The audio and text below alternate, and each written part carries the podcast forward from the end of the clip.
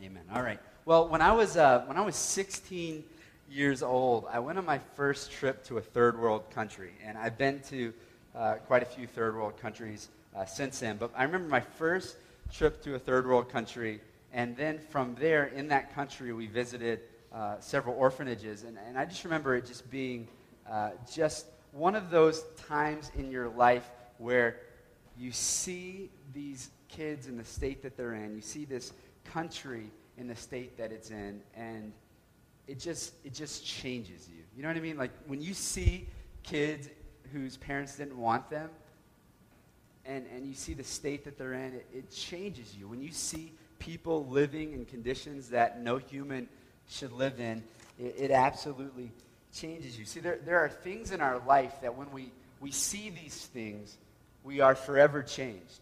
Another one for me was I remember when my, my first son, Isaiah, he's now five, was born. You can imagine when you see your own flesh and blood child for the very first time, you are, you are changed in an, in an instant. I mean, you, you get this sense of privilege, like, wow, I can't believe I have this opportunity. You get this sense of, of just joy like you've never known before. You get this sense of, um, of responsibility like you've never felt before. You get this, this this sense of I have to provide like you've never felt before. And so you, you see this child, and it just, it just absolutely changes you. And that's really the principle that we, we're looking at in this, this new series, Behold, that we kicked off last week. And, and the principle really is, is this that there are things when we see them, they change us. But, but if things in our lives that we see change us, how much more when we see the Lord?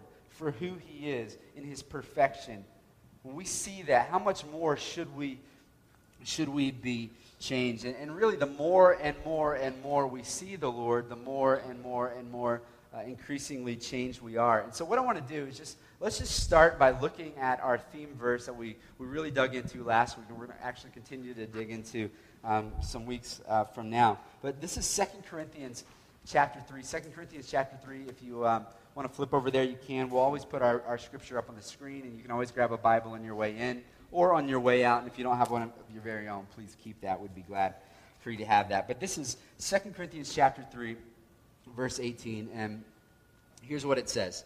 It says, And we all, with unveiled face, beholding the glory of the Lord, are being transformed into the same image from one degree of glory to another for this comes from the Lord who is the Spirit. And so the idea is that as we behold the Lord, as we look upon the Lord, we are changed, right? We are transformed. And it says we are transformed from one degree of glory to the next. And so every time we come before the Lord, we are just increasingly, increasingly changed. And so last week we said, listen, if that's true, we should want to get as many looks at the Lord as possible, right? We should want to get as many glimpses as we possibly can. I mean, it's kind of like if somebody found the fountain of youth, we would be swimming in that mess, right? We would be all up in that place, just, just bathing and, you know, doing, you know, whatever we need to do. I mean, we would be all in that, right? And so if, if the truth is beholding the Lord changes you, we would,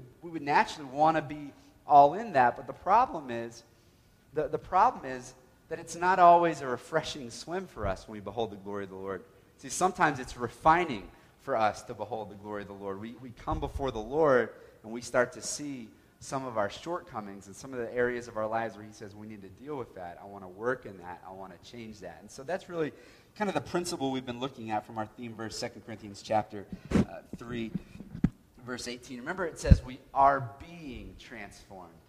And, and so that's, that's a huge, huge piece of this, that it is something that is happening in our hearts that, in one sense, when we see Him, we are forever changed. Our trajectory starts to go in this incredible path that we didn't think it ever would.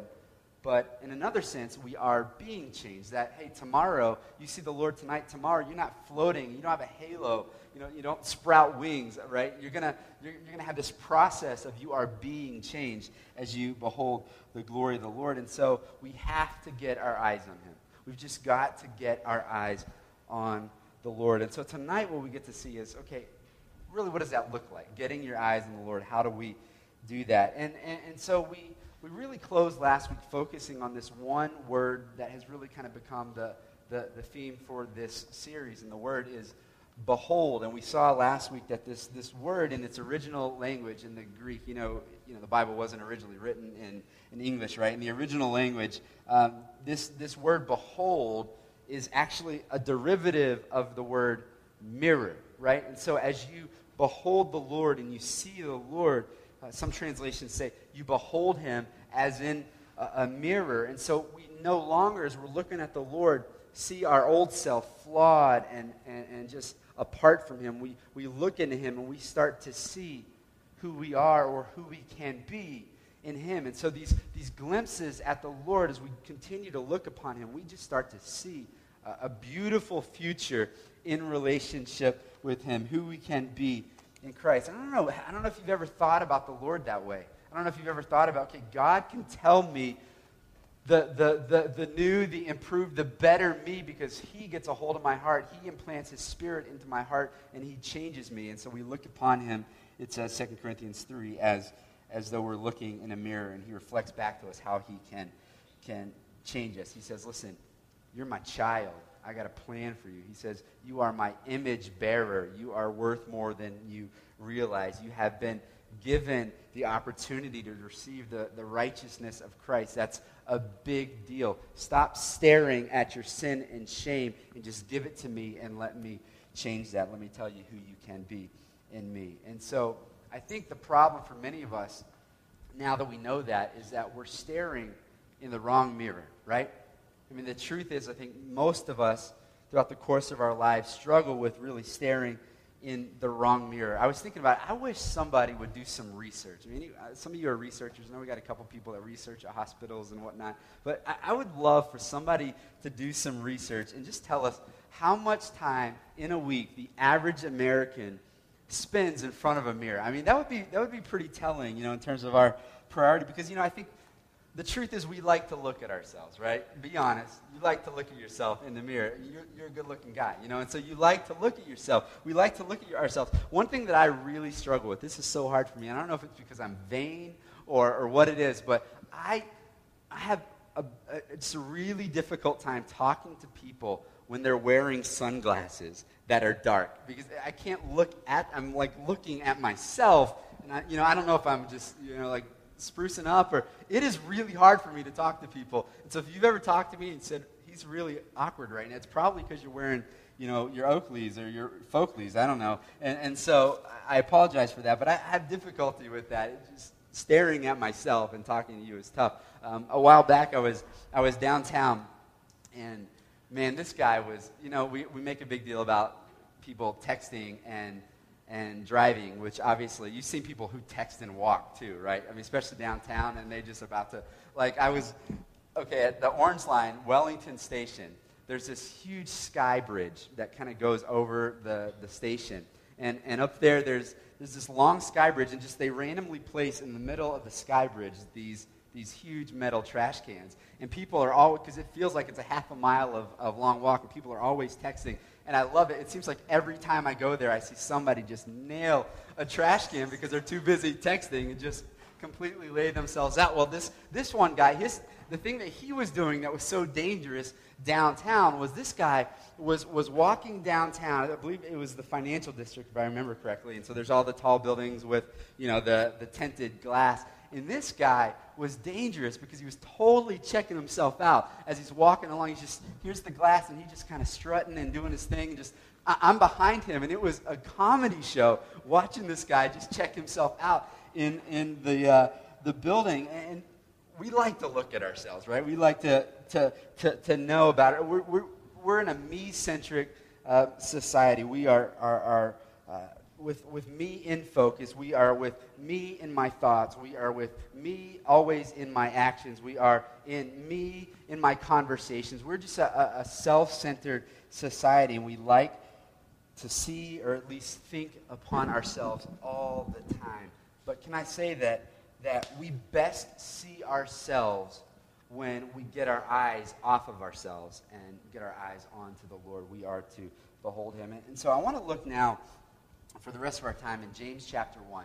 If you'll flip over to, to the right to James chapter 1, if you have a Bible, we'll throw it up on the screen. James chapter 1. Once again, the Bible talks about a mirror, and I think it's uh, no coincidence that there are some really cool parallels uh, here in James chapter 1 between uh, James and, and 2 Corinthians 3. Uh, the Bible talks about a mirror again here. And so uh, I want to start by just uh, looking at the illustration that is given here in James uh, in verses 22, 23, and 24. And we'll, we'll get the illustration, then we'll kind of back up a little bit to the preceding verse and the verses following. So uh, here's the illustration James chapter 1, verse 22. It says this. Maybe you've heard it before. But be doers of the word and not hearers only, deceiving yourselves. For if anyone is a hearer of the word and not a doer, he is like a man who looks intently at his natural face in a mirror. For he looks at himself and goes away and at once forgets what he was like. So the illustration is that as we look at the word, the truth, the gospel, the message of, of Jesus as recorded here for us, that as we look at it, we're looking at it as though we're looking at a mirror. And so please understand that, that looking at God's word as though a mirror is really the same thing as, as beholding the Lord, because please understand that this is the way God reveals himself to us. This is how he has chosen to, to reveal it to us. And so now that we kind of get the, just the illustration that this is like a mirror, because God tells us, look at me here. Um, now let's look back to uh, verse 21, the, the preceding verse here. Let's, let's read that. Verse 21.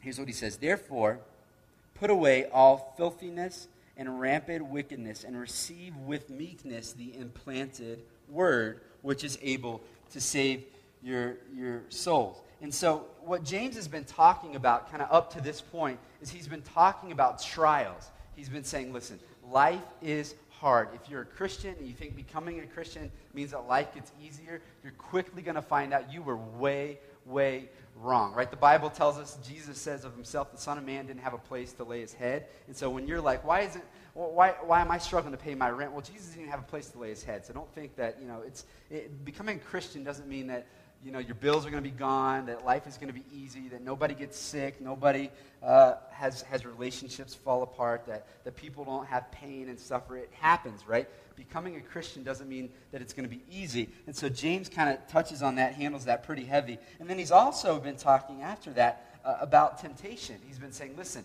as a Christian, you're going to be lured by, by, by the enemy. You're going to be enticed with, with all kinds of wickedness, with sin. It's going to happen. This is straight out of James chapter 1 here. And now, verse 21, he says, If you want to survive, if you want to make it in your faith, if you really want to be able to survive when the trials come in, in, in your faith, if you want to really survive when, when the, the temptations and, and, and all the, the, the, you know, the flares of the world come at you that try to pull you away from the Lord. He says, if you want to survive, then you need to, with meekness or with humility, you need to be ready to humbly receive the word as it is implanted into your life, the truth from the Bible. He calls it the implanted word, that God has put this truth, this message of Jesus, He's implanted it in your heart. But we need to humbly receive it. We need to receive it. He says, and if you do that, if you say yes to the message, if you say yes to Jesus, you say yes to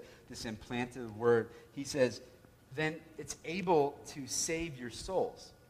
He says, this is able to save your souls, right? He doesn't say it's able to save your body. He says it's able to save your soul, right? And so your body's going to fall apart and get sick. And, and never in the Bible does God promise physical healing. He promises that you can have the mind of Christ. But he says this is able to save your soul. So your soul can be saved as opposed to what? Your soul dying. Now we know that, that our bodies, you know, they're, they're going to go, right? And we're, we're, we're going to be buried one day, right? We walk by, my son and I walk by up to the red box, and we walk by this little plot of land in West Roxbury, and it's this little cemetery. And he always reminds me, Josh, the bodies are there. Or Dad, he says, Dad, the bodies are there. I'm like, yeah, the bodies are there. You're right, but they're not there. And he gets that, right? Because our bodies don't last forever, but while our bodies are falling apart, if we have given our life to Jesus and received the implanted word, what happens? Our souls, as our bodies die, our souls grow as we behold him from one degree of glory to the next. And we grow. And so he says, receiving this as it's implanted, looking at this upon this truth as a mirror, receiving it, it's able to save your souls. Now, let's read verse 22 again, as we had before, just to get the illustration. Let's read it a little more, and let's get into it a little more. Verse 22 he says, But be doers of the word, and not hearers only, de- deceiving yourself. We'll stop there. So, I think it's easy for many of us to say, okay, yeah, this is simple. I got this. Receive Jesus, receive the word. I've heard it, I've been there, I'm good. And James says, Christians, no, you're not good. He says, you're not good. You're not all set. He says, because listen, unless you are living this, unless this is really changing you and, and, and your life is growing and being transformed, changed, if you're living out this book, if you're not, he says, he says some pretty powerful words. He says, You're deceiving yourself. In other words, you, you think your soul has been saved, but you're, you're not living this out. And, and, and so the reality is you're deceiving yourself.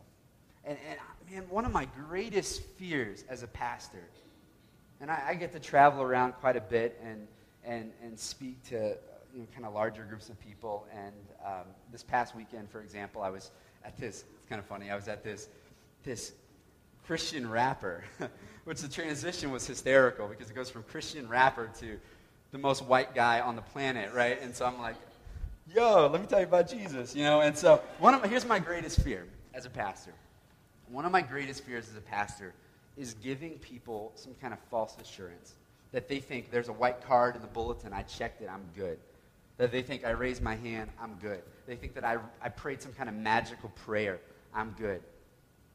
Now, listen, we, we call you to that. We call you to trust in Jesus and to make a conscious decision. But here's how you know if you really got a hold of your heart is you start to see life change.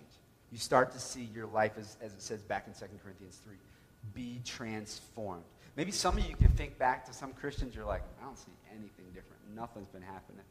But you can look back at specific people, and man, you look at them and you're like, man, they changed. And they changed for the better. It was crazy.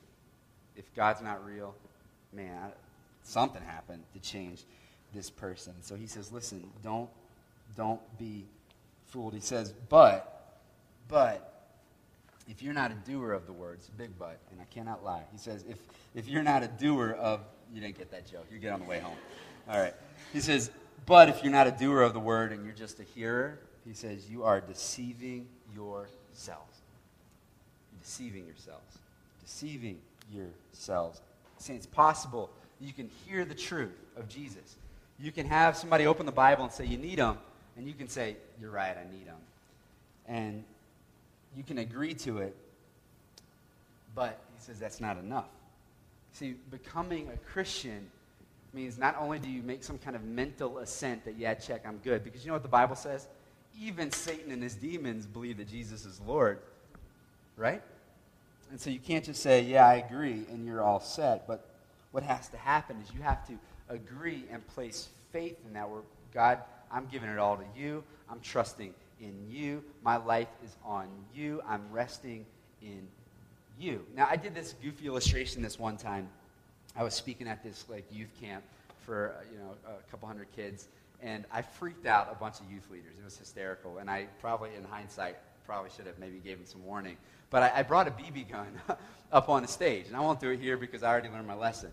But I brought a BB gun up on the stage. And I had a kid, um, I, or I had all the kids. I said, listen, how many of you believe that? And I put this balloon on the other side of the room.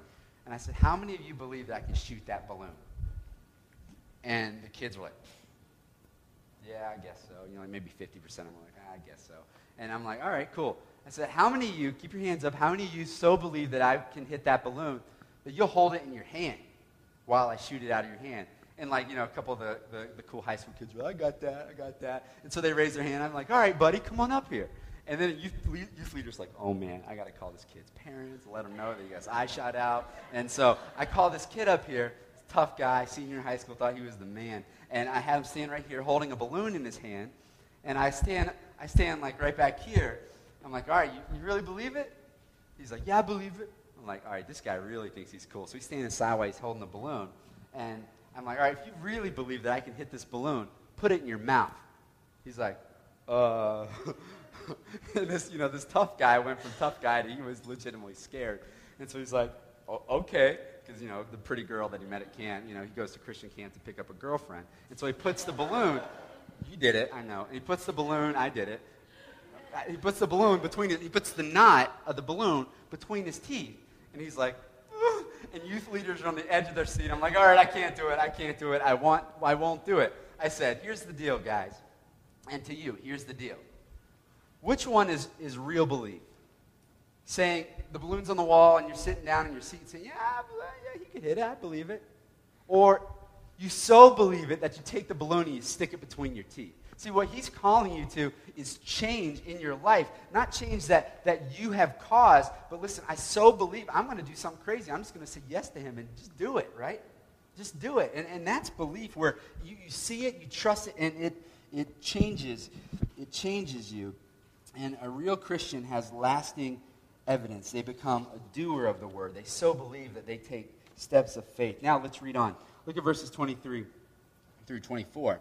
James chapter 1. It says, For if anyone is a hearer of the word and not a doer, he is like a man who looks intently at his natural face in a mirror.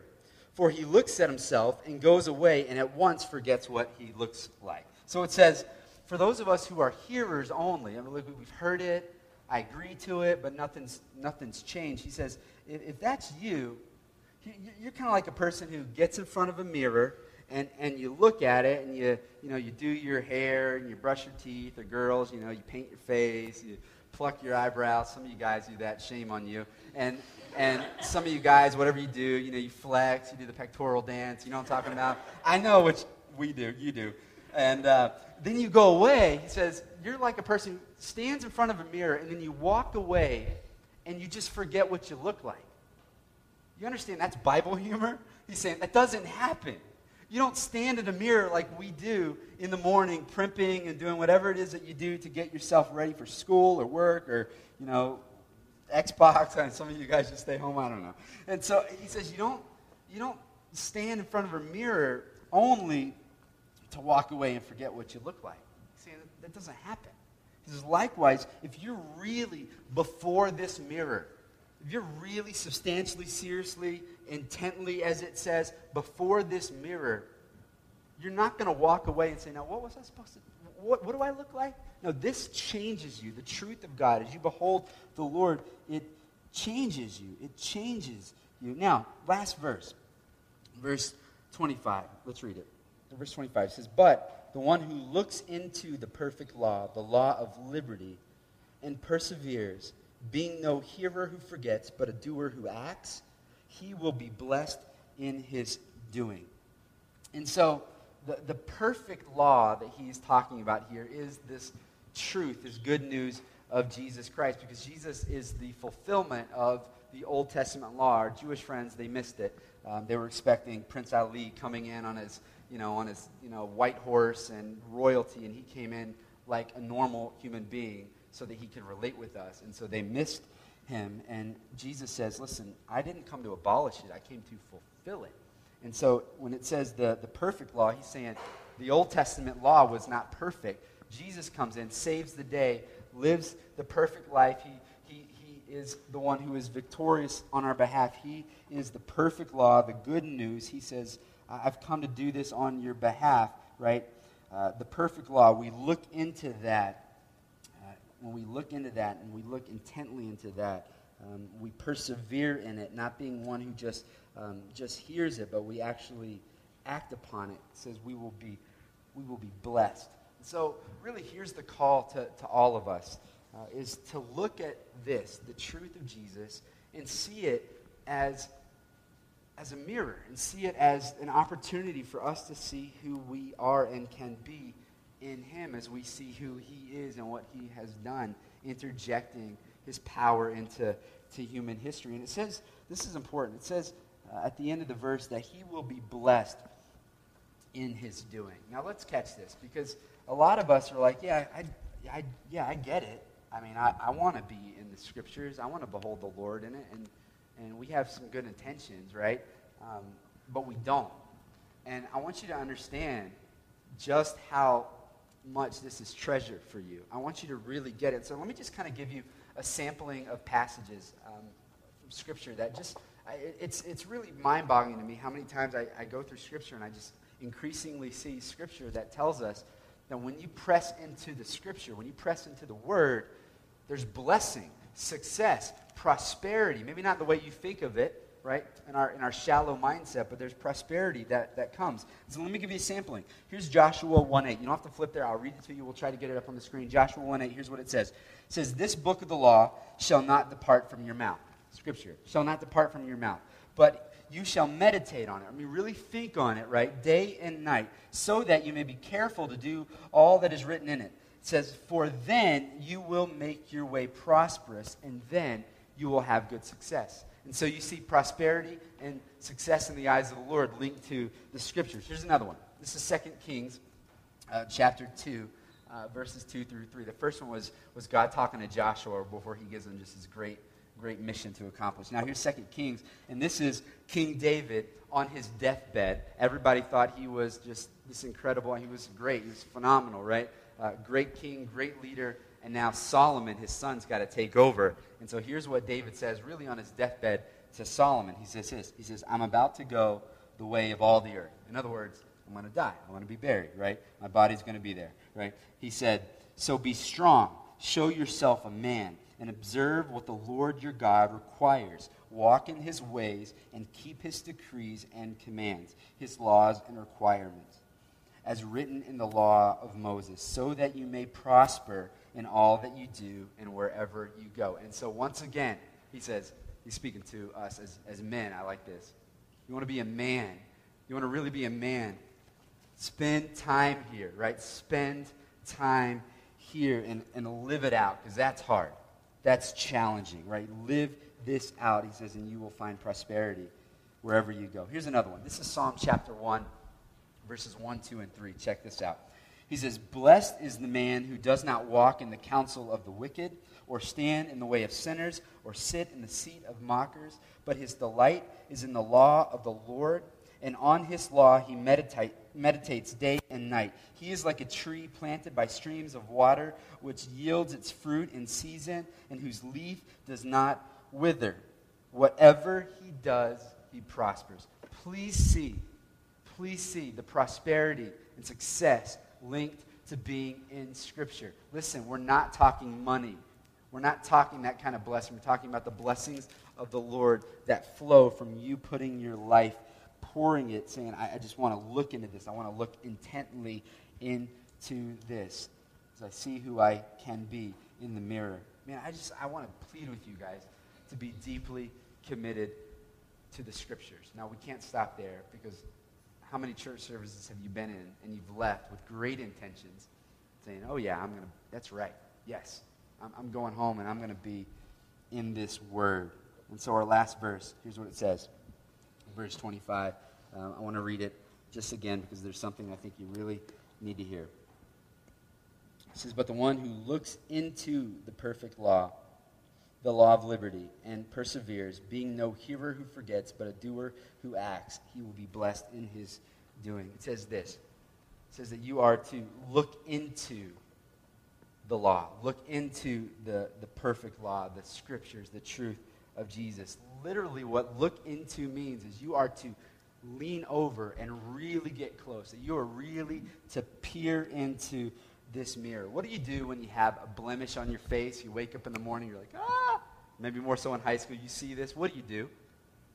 You lean into the mirror, right? Guys, what do you do when you're at the gym and you're working out and you're looking at your bike? You kind of lean in, right? You want to you want to check this thing out, right? You lean into it, right? When you find your first gray hair, it's never happened to you, right? Some of you, you'll find, right? I have three kids now, so they're starting to, right? When you find your first gray hair, you go, you lean in, right? You check this thing out. You, you want to get a closer look. And it says that, that we are to lean into the scriptures. We are to say, listen, I don't, I don't want to just kind of, you know, yeah, I'll hear it once a week. Maybe I'll go to a small group and I'll hear it and say, that's good, that's good. He says, I'm calling you to lean into it. And then he goes on, he says, and persevere in it. So here's where I think we really need to start thinking here Because maybe some of us have even left a service like this and, and even gone the next step and said, okay, I want to leave committed to getting into the scripture. I want to see it as a mirror, and I just want to, I want to devour this stuff so that I can be blessed, right? As, it, as we've seen, I want this, right? I want to see God in it. And we, maybe some of us have taken the next step and said, I go home and I open up my Bible and I really lean into it, right?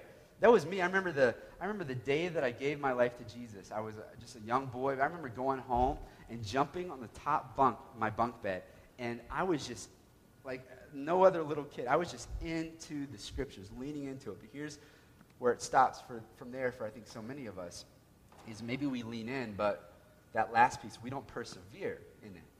And, and so we have to persevere in it. And, and here's the problem so many of us have good intentions, but good intentions don't do jack, right?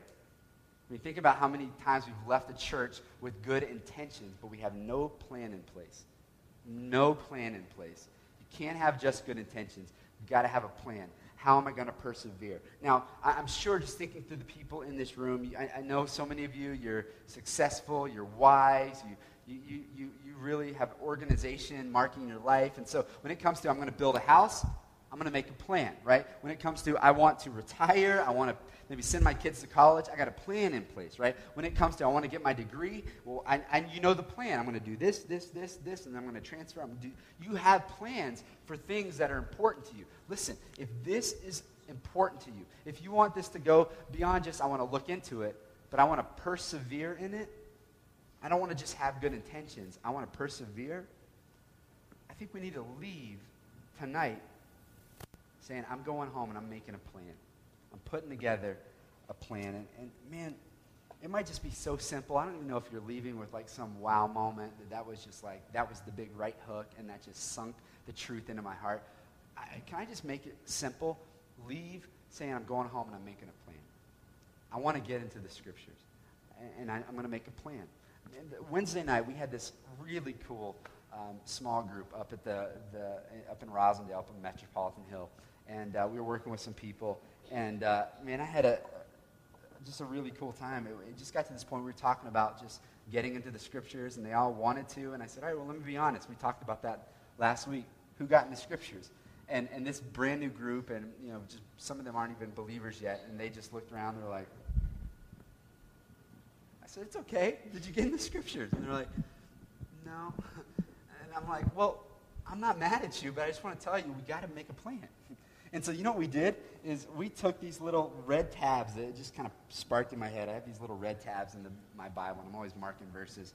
And I just started pulling them out. I'm like, all right, open your Bible. And I'd given them these Bibles that some of you have that we get back here and we give away to you. And I said, open it up. Open it up to Luke. Put the, Bible, the, put the tab on there. All right. I said, you're starting there.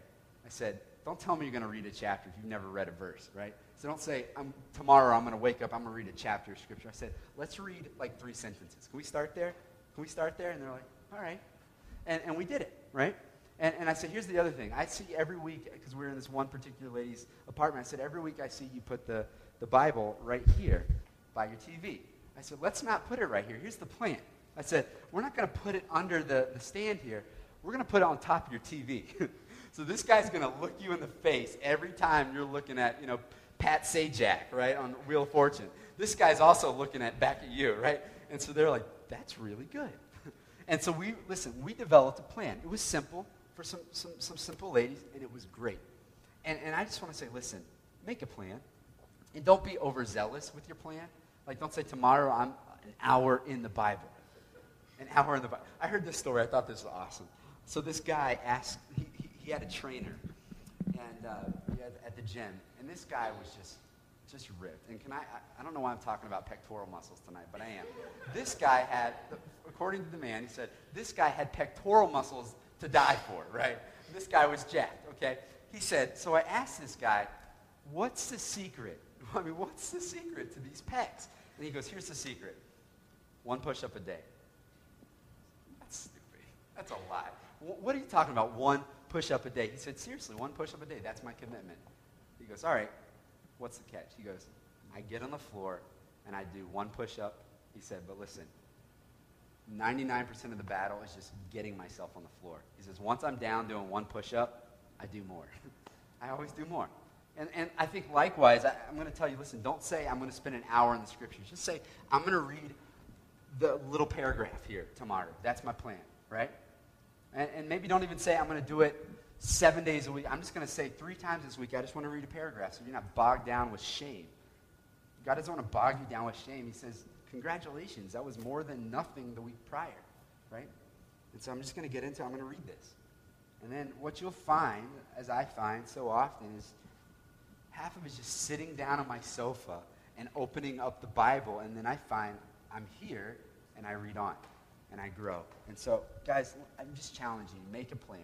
It's very simple. I say it this way the, the W's, right? What, when, where, right? What, what are you going to read?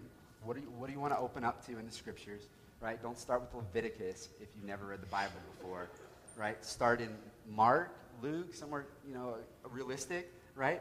And then say, okay, what am I going to do it? When am I going to do it, right? Like if you, something's important to you, you make a date, right? That person you've always wanted to ask you out, when they ask you out, you're like, oh, where's my, where's my phone? And you're marking it very quickly because you don't want to miss it, right? Make a date. For me, it's before the kids get up, I'm, I'm in the scriptures because if I miss that window, it's not happening, right? Make a date, right? And then where, right? If it's, if it's um, you know, 8 o'clock at night, you know, in front of TV is probably not a good place to do it, right? Where am I going to sit down? And this becomes my spot.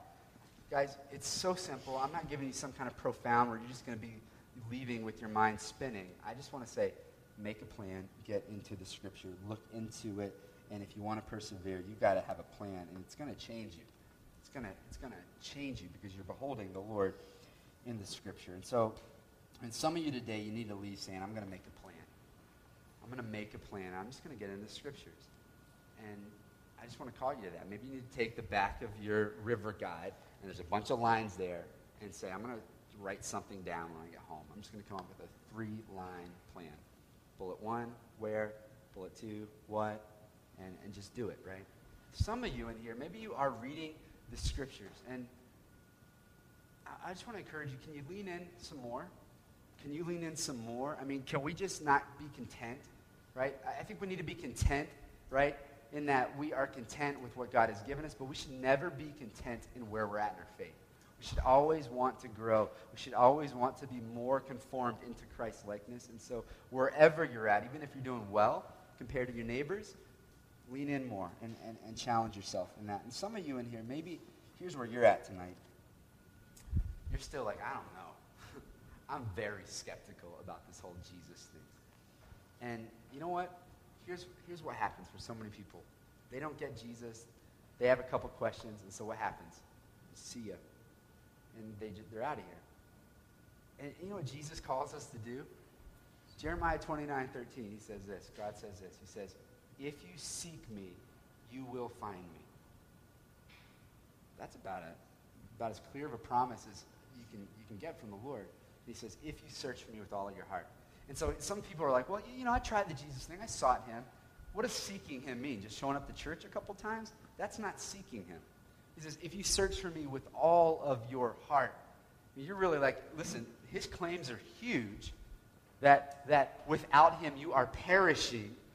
And so if, if that's true, I want to find out. I mean, I need to search this. So he says, if you seek me, you will find me if you search for me with all of your heart. So, man, let this be your pursuit that, hey, I need to figure out if this is real or not. I'm going to lean into this, and I'm just going to, I, I really want to investigate this this Jesus, I want to understand.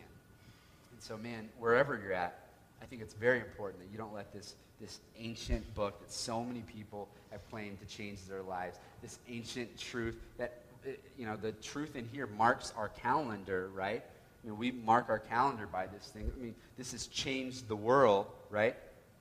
Has yet to be proven false, right? And so you should at least give it a look. We should all really lean into it. Now, there's really one last thing I just want to leave us with. We're leaving with the plan, but can I show you one last thing? That as you press into the scriptures, here's what you're going to find. Check this out. Uh, look at James chapter 1, verse 25. James chapter 1, verse 25, one more time. And I want to parallel it to 2 Corinthians 3. It says this But the one who looks into the perfect law, the law of liberty, and perseveres, being no hearer who forgets, but a doer who acts. He'll be blessed in his, his doing. I don't think there's a coincidence um, that in this verse, talking about the mirror, that it makes a specific point to point out liberty, right? We go back over to 2 Corinthians chapter 3, kind of our theme verse. You know what it says, 2 Corinthians chapter 3, verse 17? It says, Now the, the, the Lord is the Spirit, and where the Spirit of the Lord is, there is freedom. So in both of these passages, they both talk about looking at the Lord as your mirror who reflects back to you who you can be in Him, what your future is in Him. It is so greater than you ever imagined in Him. It also says there's freedom. Because listen, some of us are, are enchained to life figuring out what's next, what's next. God, uh, you know, I, I, who am I going to be? What, what am I going to do with my life? And for us, it's like it's, it's bondage. And he says, listen, you are going to find freedom when you look to God. You're going to find liberty when you look to God and say, God, not my plan, not my will, but your will. Tell me who I can be in you. And that's freeing because you don't have to order your steps. God orders your steps. God orders your life. There's freedom in that. And I want to leave tonight saying, I, I got a plan. I want to press into the word. And listen, as you press into the scriptures, you find freedom as you find your future, your life in the Lord. And so leave chewing on that tonight. Man, let me pray for you guys, and we'll go out of here committed to this stuff. God, we love you.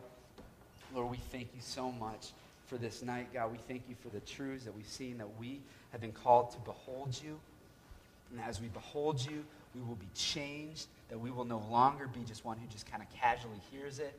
I've, I've heard it, I've bumped into the truth from time to time, but we will become doers of the word as we really lean in and look intently into your perfect law. We will be changed, God. So change us, Lord. And may we find freedom in the fact that you show us who we can be. You order our steps. You order our future. God, I pray for every single person in this room right now. You know where they're at. You know what they need to hear. And so, God, speak to their hearts as they leave. Really give them just a focused, focused um, conviction tonight from your scriptures. God, if there's anybody in this room tonight who they don't know Jesus, they've never stuck it between the teeth, put faith in Jesus, and maybe you're just tugging on their heart right now, this is it. You just, you've implanted the word, the gospel truth, you've implanted faith into their hearts, or may they respond to you right now and say, Yes, Jesus. I, I recognize what you've done, that you have come to light, to earth, to live a life that I couldn't live, to die the death I deserve, and to resurrect to life victorious over Satan, sin, and death on my behalf, and I trust in you. Or may they just call out to you right now.